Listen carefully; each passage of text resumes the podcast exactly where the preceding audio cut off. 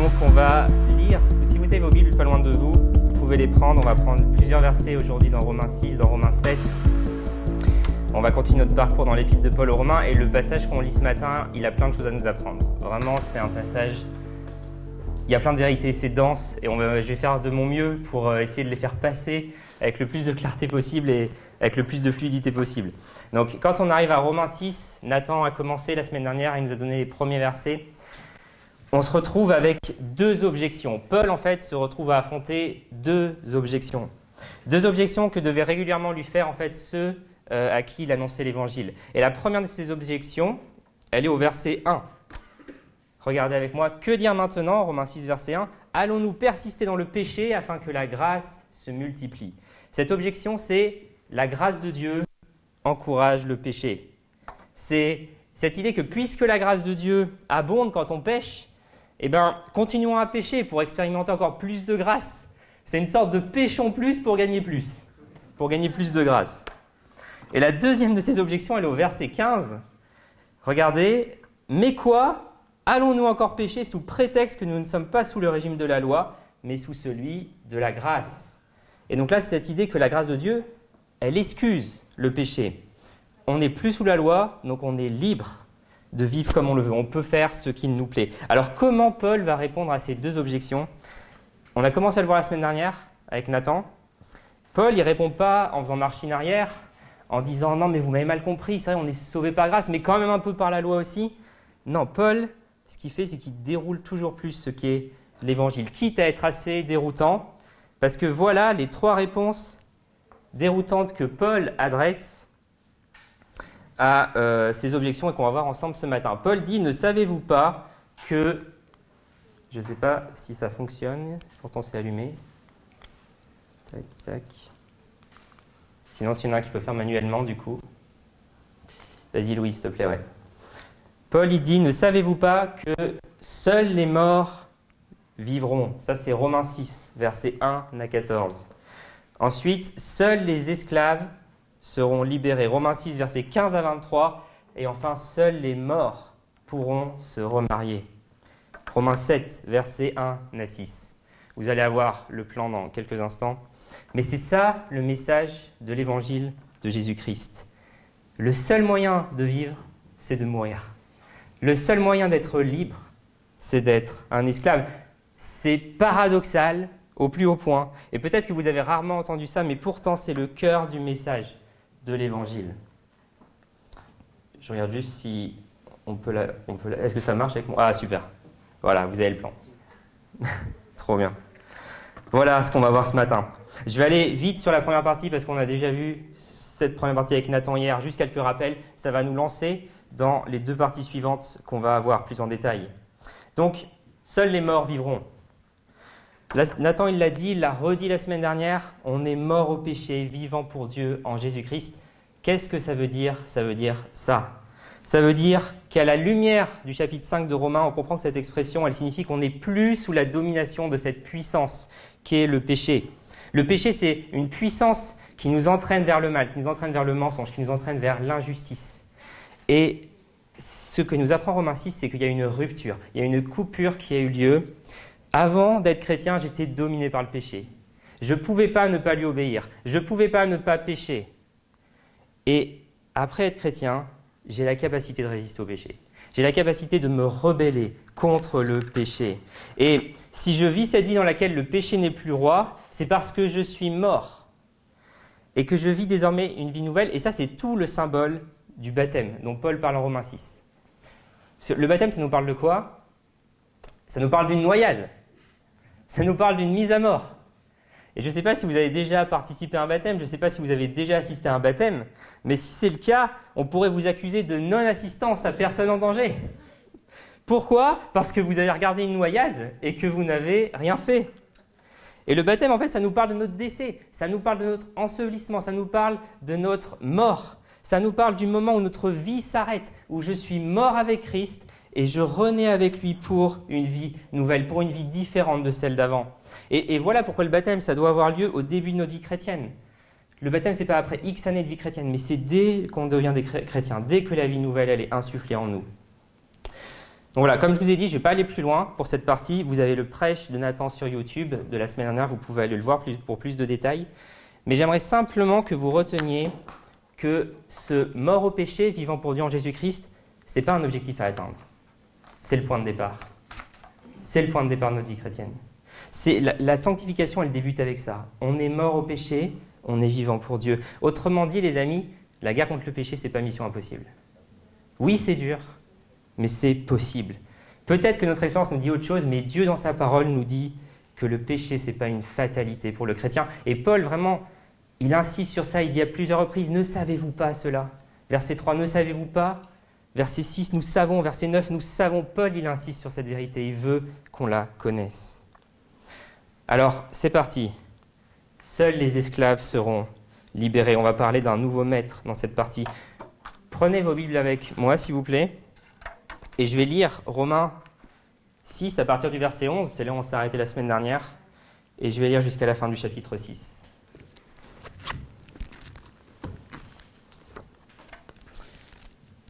Romains 6, verset 11. De la même manière, vous aussi, considérez-vous comme mort pour le péché, comme vivant pour Dieu en Jésus-Christ. Que le péché ne règne donc plus dans votre corps mortel pour vous soumettre à lui par ses désirs. Ne mettez plus vos membres au service du péché comme des instruments de l'injustice, mais au contraire, livrez-vous vous-même à Dieu comme des morts revenus à la vie et mettez vos membres à son service comme des instruments de la justice. En effet, le péché n'aura pas de pouvoir sur vous, puisque vous n'êtes plus sous la loi, mais sous la grâce. Quoi donc? Allons-nous pécher parce que nous ne sommes pas sous la loi, mais sous la grâce? Deuxième objection dont je vous parlais tout à l'heure. Et la réponse de Paul, certainement pas. Ne savez-vous pas que si vous vous livrez à quelqu'un comme esclave pour lui obéir, vous êtes les esclaves du maître à qui vous obéissez?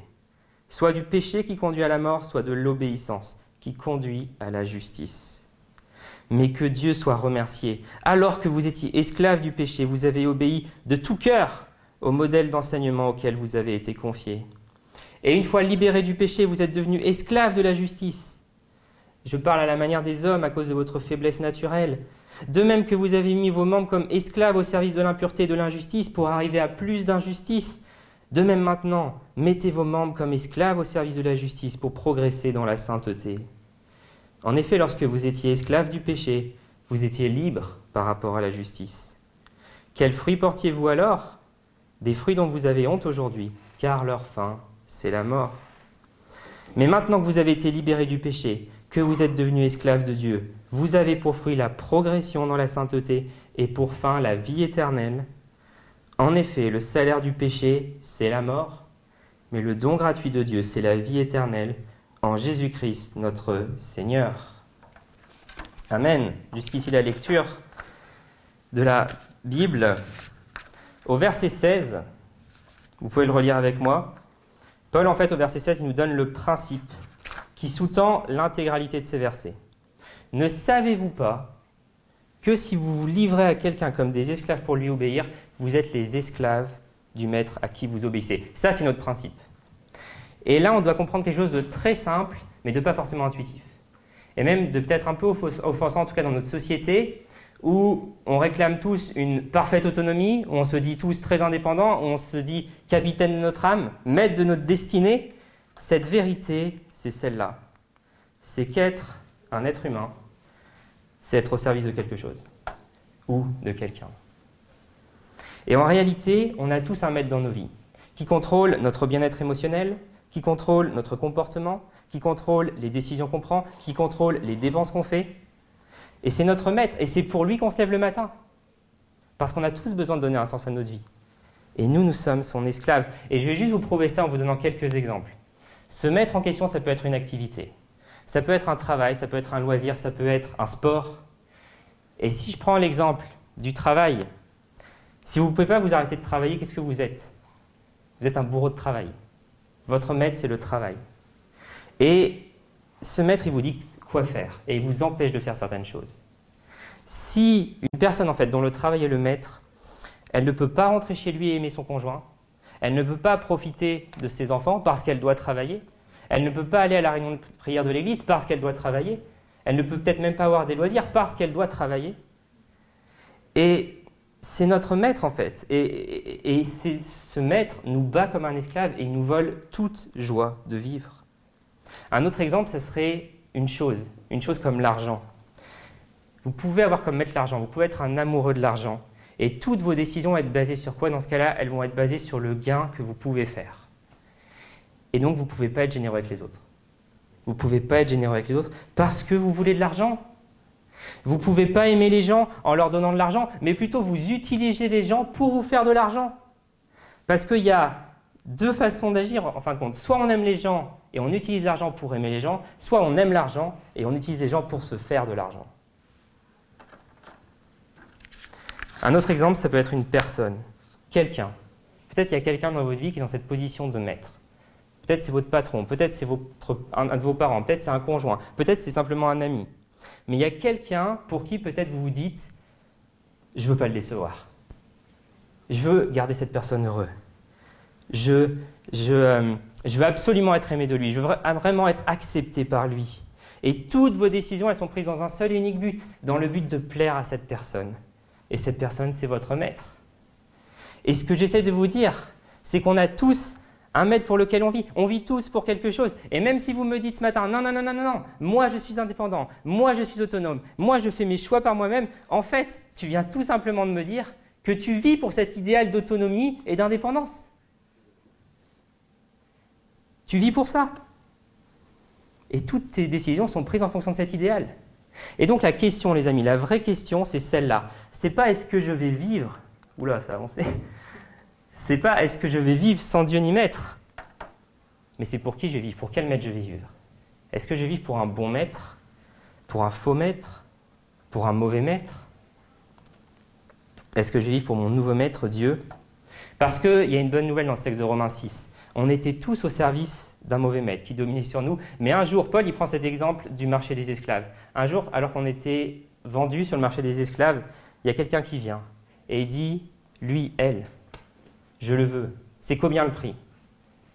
Et le prix, on le sait, c'est pas 10 000 euros, c'est pas 100 000 euros, c'est bien plus cher que ça. Dieu, pour nous libérer, il a dû donner son Fils. Et on a changé de maître. Et le péché, c'est notre ex. Le péché, c'est notre ex. C'est notre ex-copine avec qui on a fait les 400 coups, mais c'est aussi notre ex-patron. C'est notre ex-maître qui veut qu'on revienne bosser pour lui, sauf qu'en fait, on ne bosse plus pour lui. Si tu chrétien, tu plus employé de la boîte Adam Co. Tu es employé de la boîte? Christ Co. On n'est plus en Adam, mais on est en Christ. Hein, Romains 5, ce qu'on a vu avec Nathan. Est-ce que je ne pouvais pas refuser à mon ancien maître? Maintenant, je peux parce que je travaille plus pour lui. Et peut-être certains d'entre vous, je sais que vous avez changé de boulot il n'y a pas longtemps. Imaginez si votre ancien patron vous appelle et vous dit Hé, j'ai telle tâche à me faire. Dans l'heure, là, fais-la moi. Tu vas lui dire Mais désolé, je bosse plus pour toi. je bosse plus pour toi. On bosse plus pour le péché, on bosse pour Jésus. Et, mais chaque jour, quelque part, cette question, elle se repose à nous. Pour qui est-ce que je vais vivre aujourd'hui? Pour qui est-ce que je vais travailler aujourd'hui? Est-ce que c'est pour mon ancien maître Est-ce que je vais écouter ce qu'il me dit de faire? Ou est-ce que je vais travailler pour mon nouveau maître? Écouter ce que lui me dit de faire. Et pour vous aider à faire un choix, je vous propose qu'on regarde un peu les deux esclavages que Paul il oppose en Romains 6. Le premier esclavage, c'est l'esclavage de l'ancien maître, c'est l'esclavage du péché, et le second esclavage, c'est l'esclavage de Dieu, c'est l'esclavage de ce nouveau maître. Et j'espère juste vous faire percevoir qu'il n'y a tout simplement pas match, en fait, entre ces deux esclavages. L'esclavage du péché nous conduit à commettre toujours plus d'injustices, ça c'est le verset 19, alors que l'esclavage de Dieu nous conduit à obéir de tout cœur. Alors, il y a un énorme mensonge en fait. Il y a un mensonge gigantesque que nous fait croire le péché et on y croit très très régulièrement à ce mensonge. Écoutez bien, le péché, il nous fait croire qu'il va nous rendre heureux, qu'il va nous épanouir, qu'il va nous donner quelque chose. En fait, le péché il se présente à nous comment? Sous la forme d'un serviteur. Il dit, je vais te servir, je suis prêt à être ton esclave. Mais est-ce que vous pensez vraiment que c'est le cas? Est-ce que vraiment vous croyez que le péché est prêt à être notre serviteur et à nous laisser être le maître? Et en fait, bien sûr que non. Le péché exige toujours, toujours, toujours d'être le maître. Et donc, qui c'est qui va jouer le rôle d'esclave? Eh bien, c'est nous. Quand Paul dit, verset 19, vous avez mis vos membres comme esclaves au service de l'impureté et de l'injustice pour arriver à plus d'injustice, ce qu'il veut dire, c'est qu'une fois que vous avez choisi le péché pour maître, eh bien cette puissance qu'est le péché, elle s'empare de vous. Et elle commence à vous amener à faire ce que elle, a envie. Elle vous pousse à faire ce qui est mal. Elle vous pousse vers le mensonge, elle vous pousse vers l'injustice, elle vous pousse vers l'hypocrisie. Et vous voyez avec le péché, au début, on y goûte par plaisir, en se disant, allez, j'y vais, c'est moi qui contrôle, de toute façon, j'arrête quand je veux. Et la vérité, c'est qu'on a l'illusion qu'on peut le contrôler. Mais ce n'est pas nous qui le contrôlons, c'est lui qui nous contrôle. On a l'illusion qu'on peut le gérer, mais ce n'est pas lui, c'est pas nous qui le gérons, c'est lui qui nous gère. On a l'illusion qu'on peut le cacher, mais on ne peut pas vraiment le cacher. Et même dans certaines situations, c'est lui qui va finir par nous exposer. Et en résumé, le péché capture notre volonté, il soumet notre volonté à la sienne et il nous pousse à faire le mal. Et c'est pas du tout comme ça que fonctionne l'esclavage lié à Dieu. Cet esclavage, il se fait comment? Il se fait comme ça, de tout cœur, de tout cœur pour le croyant. Le cœur dans la Bible, les amis, c'est pas juste un lieu de sentiment, c'est un lieu de la personnalité entière. C'est le lieu du vouloir, c'est le lieu de la pensée, c'est le lieu de la décision. Et donc cet esclavage lié à Dieu, il se fait de tout cœur. Ça veut dire que c'est un esclavage qui se fait en plein accord de sentiment, de pensée, de volonté. C'est un esclavage qui n'a rien à voir avec l'esclavage du péché, mais c'est un esclavage volontaire pour Dieu. Parce que Dieu nous a donné un cœur nouveau un cœur pour lui, un cœur pour sa justice. Et donc, si on vit selon ce cœur nouveau que Dieu nous a donné, si on vit selon les désirs nouveaux que Dieu a mis en nous, alors l'esclavage pour Dieu, il ressemblera à quoi? Il ressemblera à une vie d'obéissance qui parfois peut être coûteuse, et je ne vous dis pas l'inverse, mais qui aussi sera libre et joyeuse. À l'image de Jésus, qui aimait faire la volonté de son Père. On est donc loin de l'esclavage du péché qui, lui, nous vole toute joie et toute liberté. Il y a un fardeau, hein. le fardeau du péché. C'est un fardeau qui nous brise. C'est un fardeau lourd et pesant. Le fardeau de Jésus est doux et léger. Et pour continuer la métaphore de l'employé du patron, qu'on a vu, hein, que Paul il utilise lui-même, regardez la fiche de paix. Romains 6, 23. C'est quoi le salaire? Le salaire du péché, c'est la mort. Voilà la fiche de paix. Le péché, il nous fait des promesses de bonheur. Il nous promet un beau salaire, mais après qu'on l'a consommé, qu'on l'a servi, on se rend compte que le seul salaire qu'en fait le péché peut payer, c'est la mort.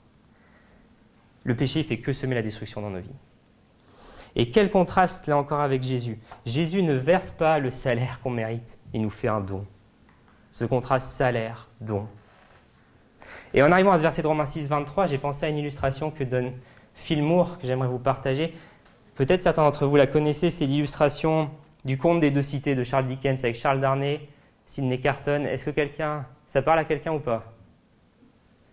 Non, vraiment? Il y a juste toi, Nathan, je pense que bon, bah, ça va. Dans ce conte, donc le conte des deux cités de Dickens, on a Charles Darnay. Charles Darnay, c'est un noble français qui est méprisé lors de la Révolution française, qui a été arrêté, qui a été condamné à être guillotiné. Et euh, il est dans sa cellule de prison et il attend euh, le jour de sa mort. Euh, il sait que ça va arriver, il est résigné. Et le jour où on est censé venir le guillotiner, l'exécuter, il y a voilà, des pas dans le couloir, la clé qui rentre dans la serrure.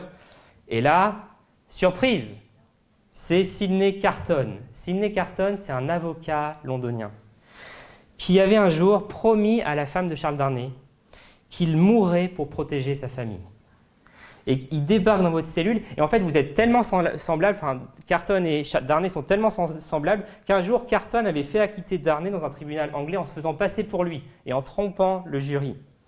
Et il vous dit, Sidney Carton, je suis venu à Paris pour faire la même chose. Je vais prendre ta place et tu vas aller et je vais aller à la guillotine et je suis là pour accomplir la promesse que j'ai fait envers ta femme de te protéger. Je vais aller à ta place. Je ne sais pas comment vous réagiriez à une telle proposition. Dans le conte, Darnay refuse. Et euh, ce que fait euh, Sidney Carton, c'est qu'il l'endort en fait avec du chloroforme. Il l'endort avec du chloroforme pour aller à la guillotine à sa place de force. Et Charles Darnay, il est emmené, ramené vers l'Angleterre, et Sidney Carton, il s'en va à la guillotine à sa place. Et à la fin du roman, il dit Je fais là une chose bien meilleure que tout ce que j'ai fait jusqu'ici. Il s'encourage lui-même avant d'aller à la guillotine, et il va mourir à la place de Charles Darnay. Et cette illustration, elle est superbe parce qu'en fait, elle nous montre que l'évangile, oui, c'est le message que Jésus est Sidney Carton, qu'il est mort de la mort qu'on mérite. Le salaire du péché, c'est la mort. Mais ça va plus loin que ça. Ça va plus loin que ça. Rappelez-vous la suite de Romains 6, 23. Le don gratuit de Dieu, c'est la vie éternelle en Jésus-Christ. L'évangile, c'est aussi le message qu'on se réveille, comme Charles Darnay, à Londres, pour se trouver là où Sidney Carton avant, marcher libre, et en se disant, finalement, ce qui appartient à Sidney Carton aujourd'hui, c'est aussi à moi. Et c'est ça l'évangile. L'évangile, c'est plus que le fait de saisir que nos péchés ont été pardonnés, c'est plus que comprendre qu'on échappe à ce qu'on mérite à cause de notre faute. Mais l'œuvre du salut, les amis, ce n'est pas une œuvre qui nous rend simplement neutres devant Dieu. Dieu nous fait des dons. Et, l'évangile, c'est une invitation à rentrer dans ce que Jésus possède, comme Darnay rentre dans ce que Sidney Carton possède. Le royaume de Jésus devient le mien. La justice de Jésus est comptée pour la mienne. Son esprit devient le mien. Dieu nous fait des dons. Et finalement, l'esclavage du péché est d'un autre ordre, verset 19. Il y a ce passage un peu bizarre où Paul dit Je parle à la manière des hommes, je parle de manière humaine. Qu'est-ce qu'il veut dire? En fait, il est tout simplement en train de nous dire Il ne faut pas aller trop loin dans cette image de l'esclavage vis-à-vis de Dieu. Sous certains aspects, cette image de l'esclavage, elle est éclairante, elle est utile, et c'est pour ça que Paul la propose, mais elle n'est pas totalement satisfaisante. Et Paul, il ose parler d'esclavage pour la vie chrétienne, mais il va le faire de manière prudente. Parce qu'il sait que le chrétien, ce n'est pas uniquement un esclave de Dieu. Il n'est pas esclave de Dieu de la même manière que le non-chrétien est esclave de Dieu, parce que dans le Nouveau Testament, le chrétien n'est pas juste considéré comme un esclave, c'est aussi un fils, un fils dans la maison du Père.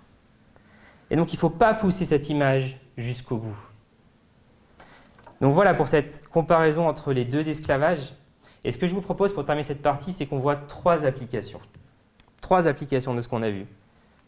La première, c'est celle-ci. Et c'est Paul en fait lui-même qui la donne. Mettez les membres de votre corps au service de Dieu. Verset 19.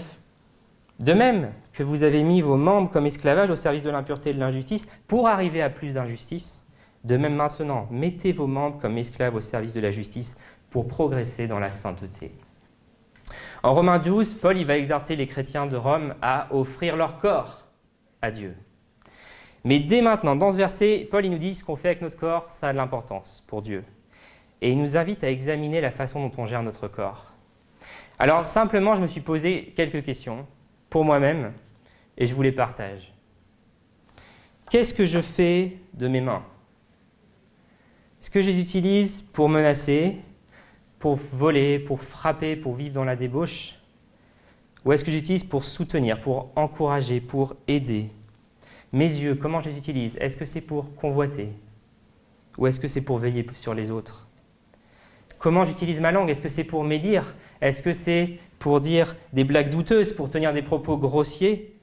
Ou est-ce que c'est pour encourager et dire la vérité? Comment j'utilise mes oreilles? Est-ce que je les utilise pour aller à la pêche au ragot Aux infos que pourtant je sais que je n'ai pas vraiment besoin d'entendre Ou est-ce que j'utilise pour écouter les autres, pour faire preuve de compassion? Mes pieds, est-ce que je les utilise uniquement pour poursuivre mes objectifs ou pour annoncer l'évangile, pour courir la course, qui est cette vie chrétienne? On pourrait multiplier les exemples. Mais il y a une importance de ce qu'on fait avec notre corps. Le corps a une importance dans la vie chrétienne. Deuxième application, c'est simplement en fait de discerner ce qui joue derrière nos choix. Dans ce passage de Romains 6, Paul en fait il nous invite à regarder ce qui joue derrière les tentations dont on peut être l'objet aujourd'hui. Imaginez en fait la réalité spirituelle derrière une tentation. Laissez votre imagination être fertile. Derrière les tentations, il y a un maître cruel qui se cache. Et ce maître, en fait, voilà, il nous tend la vie et le bonheur d'une main, et dans l'autre, en fait, derrière son dos, il y a la mort et la destruction qui est cachée là. Et pensez juste à une minute à Adam et Ève, dans le jardin. Ils voient ce fruit magnifique, agréable à la vue, et là ils se disent, mais il n'y a pas de problème. je, vais, je vais exercer ma liberté, je vais prendre ce fruit, et ça va m'apporter du pouvoir, ça va m'apporter du bonheur. Ils le font, et on connaît la suite. Ils deviennent captifs de la puissance du péché, et ils sont sous la domination du serpent. Et encore une fois, les amis, vraiment, j'insiste, le péché veut se faire passer pour notre serviteur, mais c'est un gros mensonge.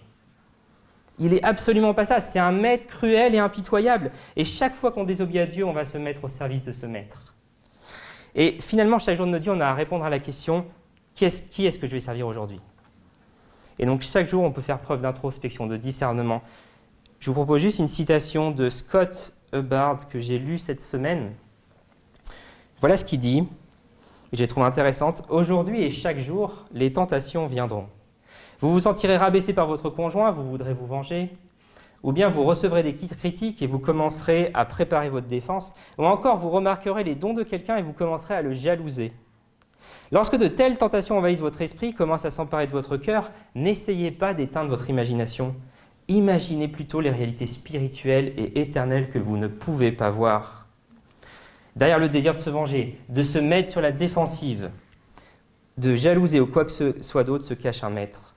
Le péché ne vous demandera rien, il vous promettra tout, mais suivez-le et il vous dépouillera, il vous frappera, il vous fera honte, il ne pourra pas vous arracher au Christ, mais il peut vous entraîner et pendant un temps vous faire goûter la mort dans cette vie. À chaque montée du désir pécheur, nous avons un choix à faire, soit suivre Jésus dans une vie nouvelle, soit revenir à notre ancien maître. L'un nous ordonne de prendre notre croix maintenant pour ressusciter d'entre les morts, l'autre nous promet une vie facile maintenant pour nous tuer à la fin. Les amis, parfois en tant que chrétien, on vit avec le frein à main.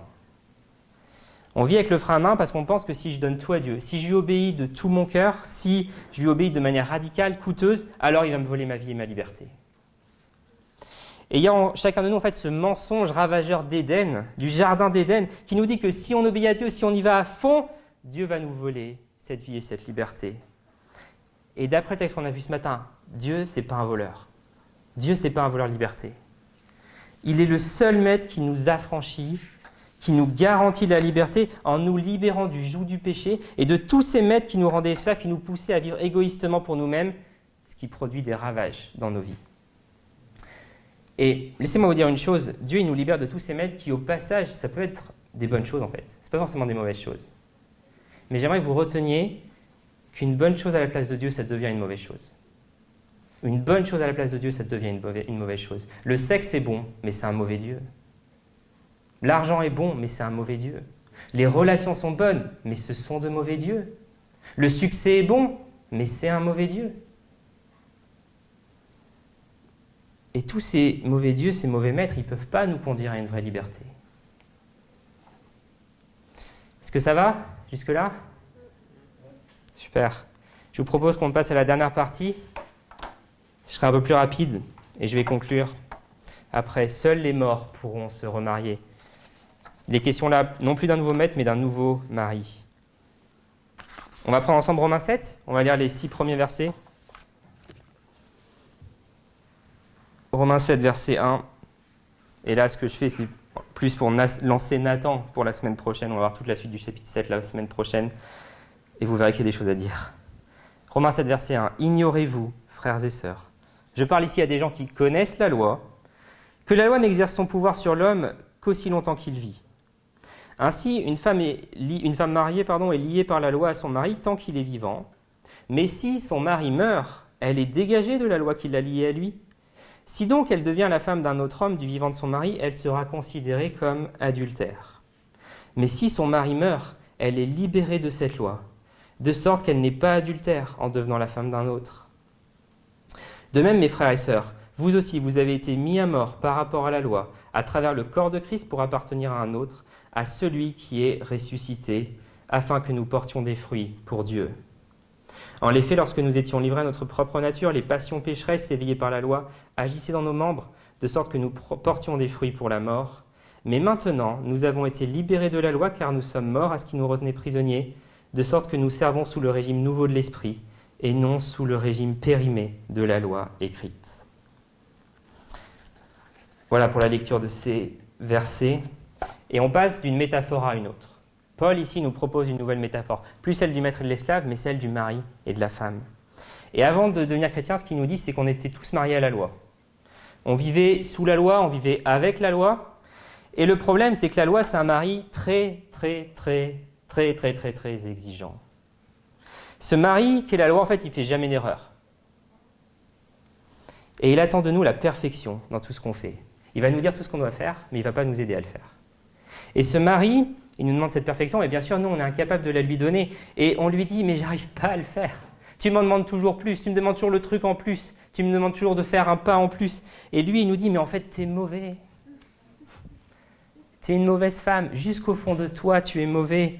Tu es incapable, tu n'es pas une femme digne, tu n'arrives pas à faire ce que je te demande, et même tu en es très très loin. Et ce qui est choquant, les amis, c'est qu'en réalité, il a raison. Pourquoi? Parce que est-ce que la loi de Dieu, elle est mauvaise? Non, elle est bonne. Paul le dit ensuite de Romains 7, le commandement est bon, saint et juste. Mais c'est nous qui sommes mauvais. C'est nous qui sommes des pécheurs. Et finalement, la loi, elle va faire quoi? Elle va nous montrer qui on est. Elle va nous montrer qu'on n'est pas à la hauteur. Et le problème, c'est que la loi, c'est un mari qui nous dit la vérité sur qui on est. Et on va dire que c'est déjà bien.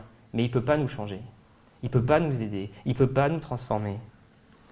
Et la seule chose qu'il peut faire, c'est donner un diagnostic. C'est comme un IRM. Je travaillais avant dans l'imagerie médicale. Pensez à la loi comme un examen IRM. Un IRM, il montre ce qui ne va pas, mais il répare rien.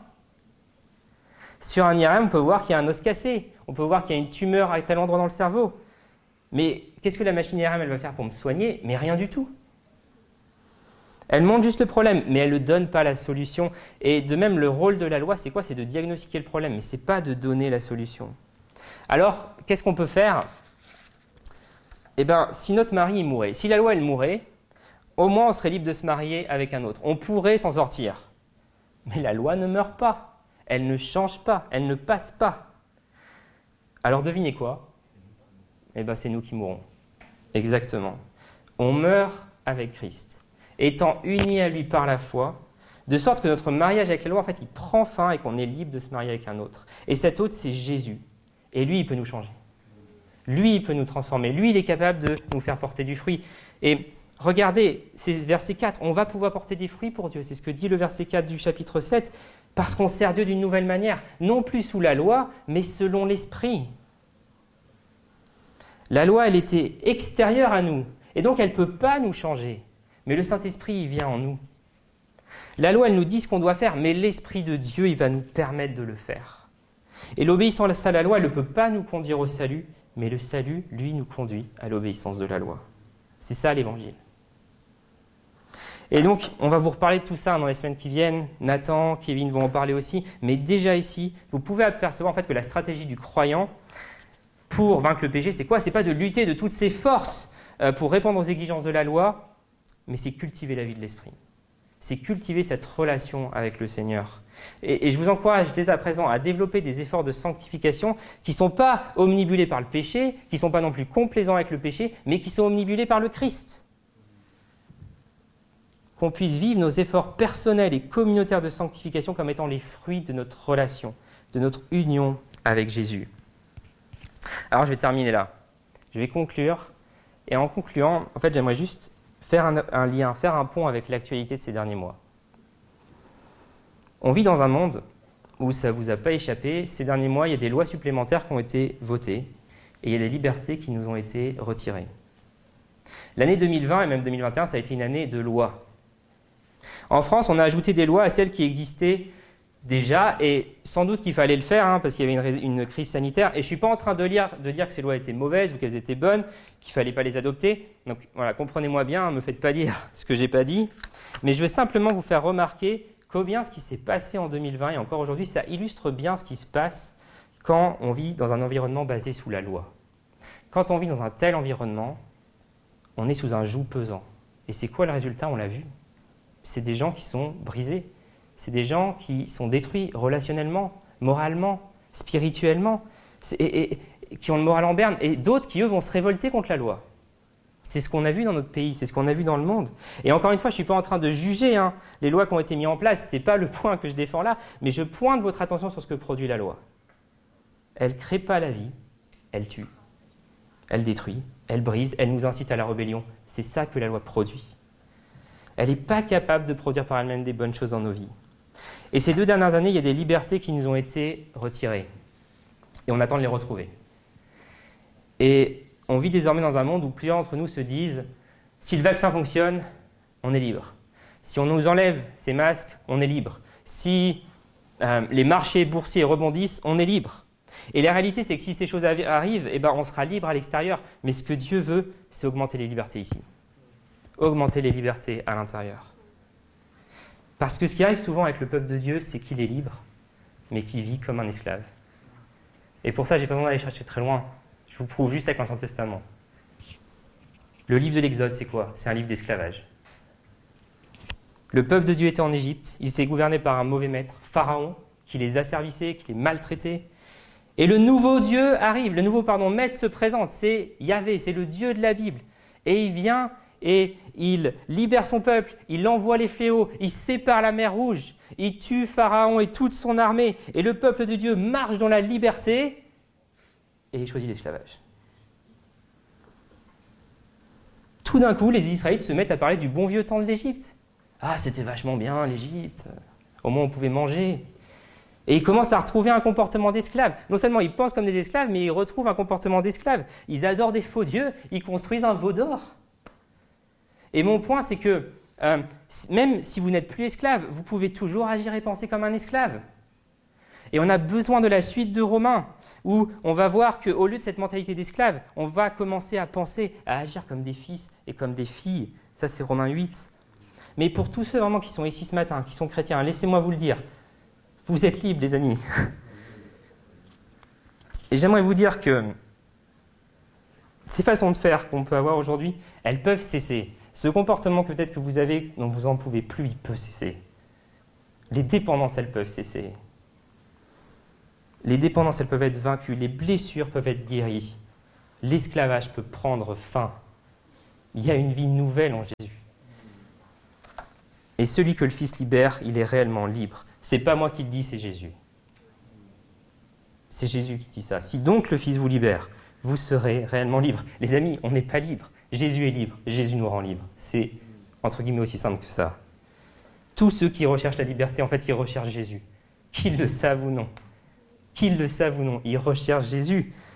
Et ce que je veux vous dire, c'est qu'il y a liberté pour nous après cette vie, mais dès maintenant, dans cette vie-ci, on est libéré du péché et libéré pour Jésus. Et si on a commencé à goûter cette liberté dans certains domaines de nos vies, Dieu il veut l'augmenter encore en nous. Dieu il veut l'étendre à tous les domaines. Alors je vais juste vous inviter à la prière. Pour conclure, j'ai demandé à l'équipe de louange de me rejoindre, s'il vous plaît. Et je vais prier. Et je pense qu'on enchaînera avec un chant. On a parlé de donner nos corps à Dieu, s'abandonner à lui. On va, on va chanter ce chant qui dit Je m'abandonne. Mais avant, simplement, je vous invite à prier ensemble.